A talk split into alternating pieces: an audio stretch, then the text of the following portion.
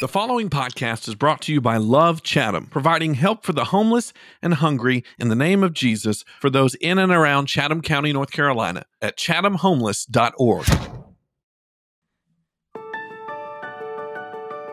All right, we're going to finish up Psalm 119 with this episode of Summer in the Psalms right here on Amen, Brother Ben. Let's go.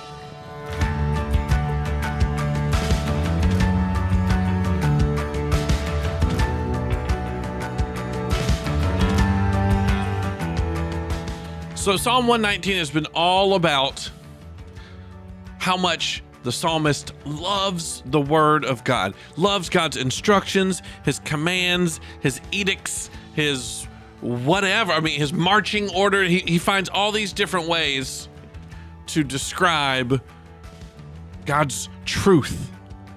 And that's one thing that is so important for us to realize as we read through these Psalms. And, and remember, if you've been listening along, you, re- you realize that we've talked a lot about emotions, that Psalms as a, as a whole is full of emotion, it's full of feeling.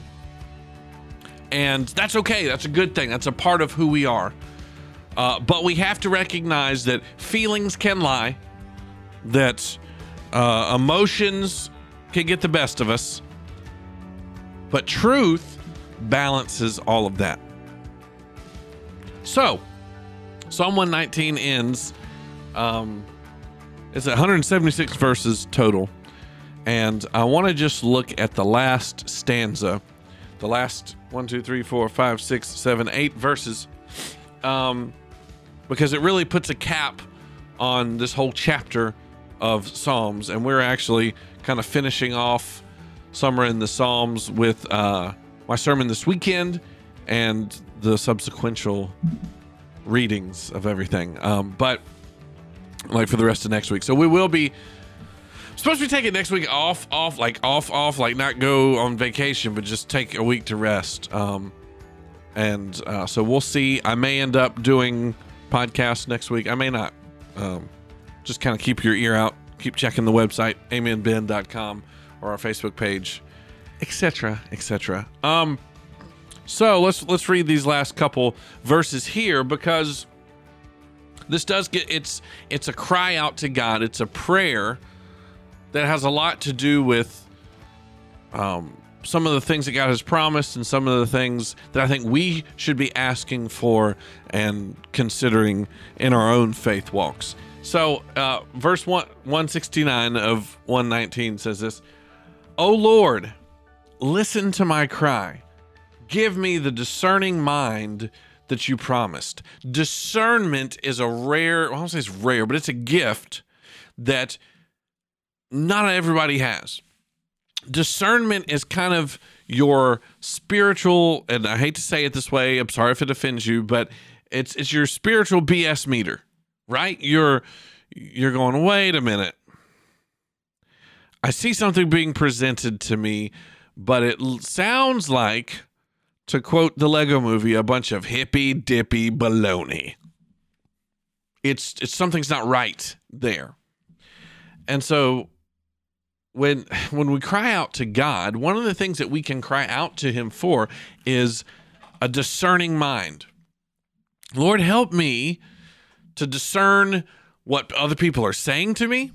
By the way, help me discern my own emotions and my own thoughts kind of be the BS meter for myself.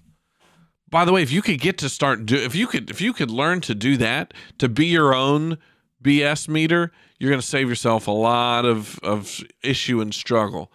If you go, you know, I'm feeling this way and but my discernment says that those feelings are lying to me. What a gift that is to be able to have a discerning mind. And so that's something that the psalmist is praying for here to wrap up the book. It also says, verse 170, listen to my prayer, rescue me as you promised.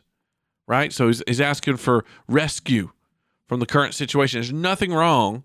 God may not always do it, God may not always pull you out of that situation, uh, but he will always rescue you with, um, even if he leaves you in something. Right? Um, because he's he wants to be there with you in the middle of it. Uh, 171 says, "Let my praise flow from your lips, for you have taught me your decrees. When when we understand and we know God's decrees and we know his laws and we know his truth, praise just naturally flows from our mouths, from our lips because not only are we living in that truth, but we're speaking that truth as well. 172 says, "Let my tongue sing about your word, for all your commands are right." Nothing that God tells us will go, mm, I think he probably regretted that one. No. God's all of his commands, all of his rules are right. Give me a helping hand, for I have chosen to follow your commandments. That's another thing that we can uh, expect from God when we choose to follow him is he, he wants to help us even more. He, he has proven that the, the more we obey, yes, we will go through struggles. Yes, we will have issues, but he lends the helping hand because our heart is for him. O Lord, I have longed for your rescue, and your instructions are my delight. So let me live so I can praise you. That's not the first time we've heard that, right? That that the psalmist wants to live, but not just so that the psalmist can do what this, he wants to do. It's so that he can praise God. And may your regulations help me. I have wandered away like a lost sheep.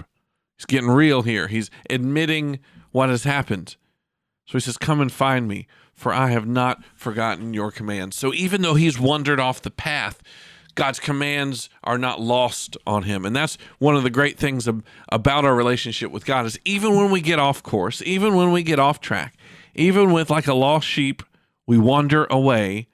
That doesn't mean we've forgotten who God is and what he's taught us and God comes after us. The lost sheep picture that, that's getting painted here. This is not the only place in the Bible it talks about that, right? We also hear from the Bible about um, how how Jesus would leave the the ninety nine to go after the one, the wandering sheep, uh, to bring us back into the fold. And so, even though we know what to do, we don't always do that. Can we agree on that? Like that's we're gonna get this stuff wrong. But when we have a love for the Word of God, even when we get it wrong, even in our moments of rebellion, we've hidden that Word down in our heart. We know what God says, we know what the right thing is, and that allows us to readjust. It allows us to get back into the fold, into the flock, back onto the right path. And when we want that, when our heart is for that, even in the midst of our mistakes and our sins, God comes after us. He comes after us anytime. We've never gone too far. And he came after us through the cross, through his son Jesus, and has made that way for the lost sheep to get back in. If you want to get back to God, get back to his word, get back to following Jesus.